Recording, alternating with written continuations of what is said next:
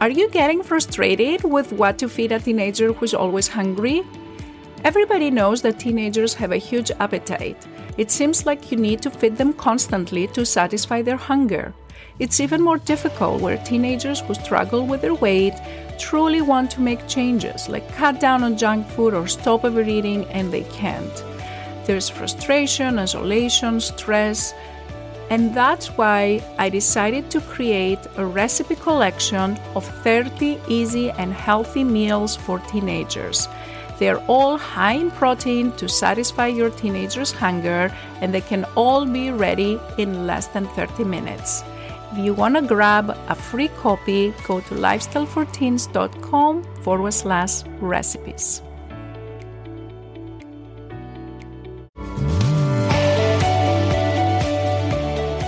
Are you getting frustrated with what to feed a teenager who's always hungry? Everybody knows that teenagers have a huge appetite. It seems like you need to feed them constantly to satisfy their hunger. It's even more difficult where teenagers who struggle with their weight truly want to make changes, like cut down on junk food or stop overeating, and they can't. There's frustration, isolation, stress, and that's why I decided to create a recipe collection of 30 easy and healthy meals for teenagers. They're all high in protein to satisfy your teenager's hunger, and they can all be ready in less than 30 minutes. If you want to grab a free copy, go to lifestyleforteens.com forward slash recipes.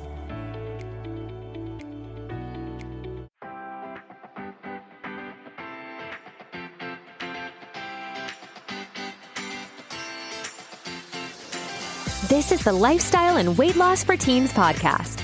If you're a mom and want to help your child who is struggling to lose weight, you are in the right place. If you are looking for healthy lifestyle tips, Dr. Gourgari is here to help you understand the science around safe weight loss in teens and children. Because what works for adult weight loss is not always the best for children. This podcast is for educational purposes only. Dr. Gourgari does not provide medical, psychological, or nutrition therapy advice.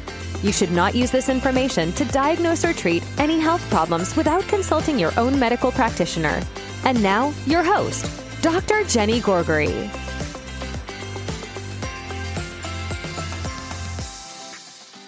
Hello, welcome to another episode of the Lifestyle and Weight Loss for Teens podcast. This is Dr. Gourgari, and today I'm talking about sleep. I found this study, I was really excited to read it because it was really an excellent study. And it was published in 2012 in the Journal of Sleep, which is a very good journal. And the actual title of this manuscript is Dietary Intake Following Experimentally Restricted Sleep in Adolescents.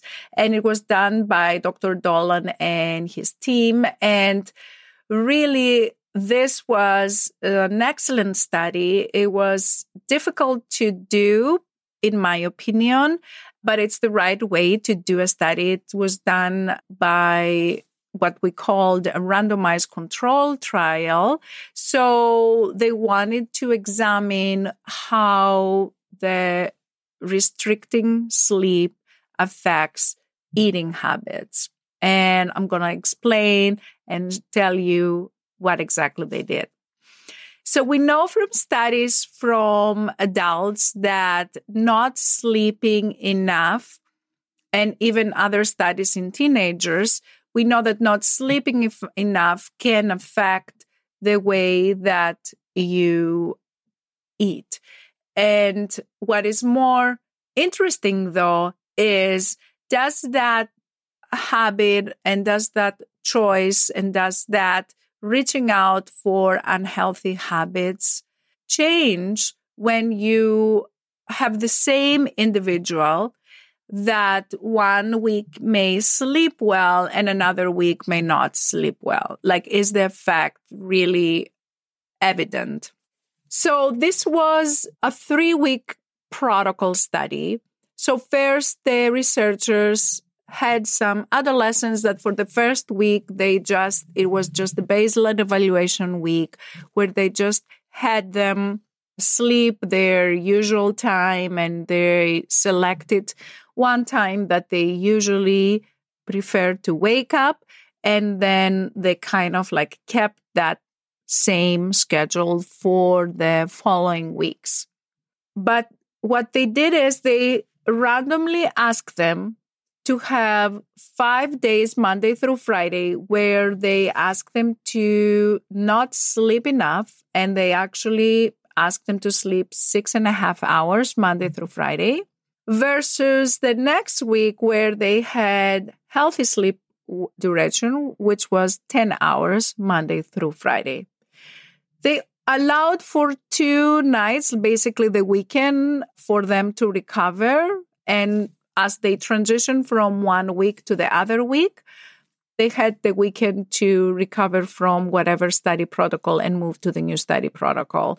And some kids did first the short sleep week, and some kids did first the healthy sleep duration week. It was kind of like chosen randomly by chance.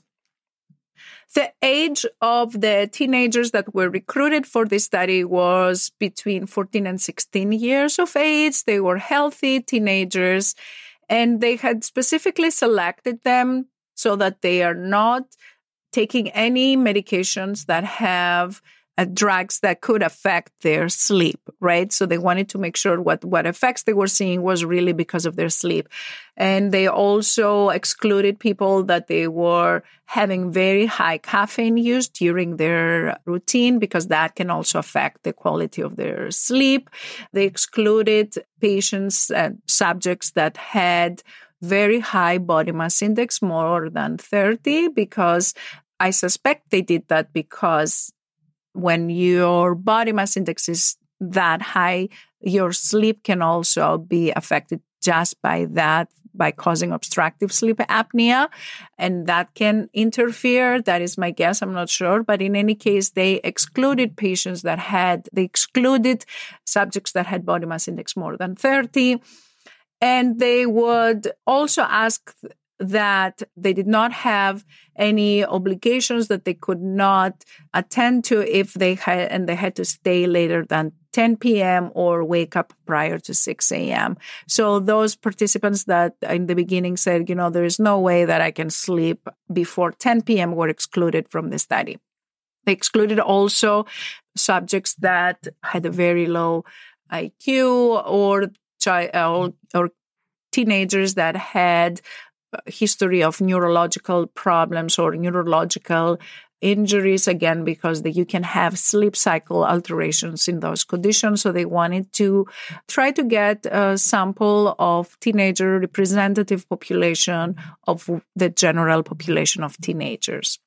So as i said after they did this first initial week then they had one week where, where they actually sleep deprived or they were sleeping 10 hours. And they asked them to wear specific watches uh, that I don't know if you have noticed, you have an Apple Watch or Fitbit or any kind of the smart watches that can actually tell you whether you're sleeping or not sleeping. So they use a research watch that can give them that information so they can know uh, whether they slept or they did not sleep.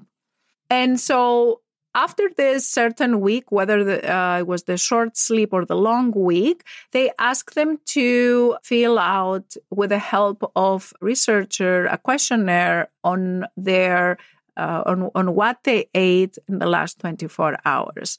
Now, different food categories in that di- food diary included whether they had uh, sweetened beverages like soda or unsweetened beverages like water or sports drinks, whether they had fruits and vegetables like banana, apple, vegetable salad, where they had meat, eggs, chips, crackers, and fresh fries, which are all processed food, whether they had fast food for main meal like hamburgers, pizza, and sandwiches, how much grains and starches they consumed, like bread, rice, pasta, and cereal, and also how much sweet and desserts like candy, ice cream, milkshakes, and things like that. So, this uh, way of collecting the data about how much and what they ate is actually a validated method on how they use it. They use specific method to make sure that they could collect as much accurate information about that as possible. So that was, in a summary, the way this study was designed. And now let's find out what the results of the study were. Ready? Here we go. So, even though they started this study with a total number of 64 participants, they had to exclude a few participants because they were not following the instructions, like they were not waking up when the researchers were telling them to. And some other people did not follow their sleep protocol or they ate too much more than four calories, 4,000 calories, which was too much. And they didn't want this to hyperinflate their data. So they excluded these uh, participants as well. So the final sample was 41 adolescents, of which 59% were females and the rest were boys. 54% were Caucasian and 37% were African American. The average age of teenagers in this study was 15.3 years, and they reported that on average, they slept 9.3 hours on non school nights and 7.1 hours on school nights. 59% of them reported that they were sleeping less than seven hours, and 20% of them reported that they were actually sleeping less than six hours on typical school nights.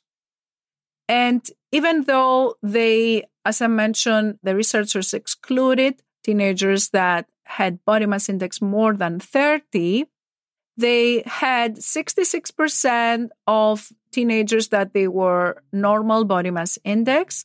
17% had body mass index in the 85th to 95th percentile or in the overweight category. And 17% of the population was above the 95th percentile, which was in the obesity category. So these were just the basic characteristics of the subjects that participated in this study. So when they compared the uh, total amount of calories consumed in the week that they had sleep restriction versus the week that they were sleeping 10 hours, they found that the average calories was 1,953 on the sleep restricted week, plus minus four, 788 calories versus 1,796 calories plus minus 724 during the week that they slept 10 hours. So this was almost significant. It didn't really quite reach statistical significance, but you can tell that is approximately 200 calories difference on the same person after a week where they don't sleep well compared to a week that they sleep well. What was statistically significant was that the type of foods that they ate had higher glycemic index and glycemic load. And what do we mean by that? We mean that they ate particular foods that after they ate it, their blood sugar increases typically more compared to something that does not increase as much. So in general, food that are high in processed carbohydrates tend to cause higher rises in blood glucose and higher levels on insulin levels, causing all these metabolic disturbances that go along with consistently having elevated insulin and sugar. And so basically, what this study showed was that the teenagers, when they don't sleep well for a week, they tend to reach for food that has higher glycemic index. And in particular, there was a significant change in the amount of sweet and desserts that they eat on the weeks that they sleep versus the weeks that they don't sleep well. So the average amount of sweet and desserts was 1.9 versus 0.8 on the two different weeks. So that was a significant difference.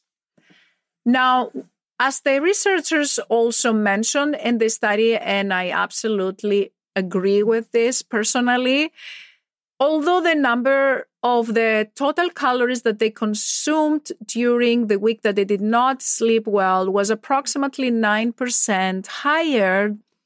If you add this over a year, that is significant. It, it comes up to a total number of 28,000 calories. Basically, what that means is that if you continue to eat every day 10% more calories than what you actually need, especially if these calories come from sweets and desserts, then over a year, you're likely to gain five or 10 extra pounds. So, my dearest friends, if you're listening to this and if you're not getting enough sleep, especially if you're a teenager, and trust me, I know what your schedule looks like. I would like you to consider sleeping a little bit more, even if it is 15 minutes, half an hour, whatever you can add to your daily schedule. Anything counts. I hope you enjoy this episode and I'll see you again next week. Take care, you all. Bye, my friends. If you enjoyed listening to this podcast, I invite you to come check out the LIFT program. It's Dr. Gourgari's 12 week coaching program for teens and their moms, where we take all this information, we apply it to your daily life, and we work together so your teenager learns how to create a healthy lifestyle so they can feel happier, more confident, less stressed, and love their body again. Visit the website at lifestyleforteens.com and click on the Work With Me and free resources to learn more about this program and get free help to start this journey right away. Thanks for tuning in, and we'll catch you in the next episode of Lifestyle and Weight Loss for Teens.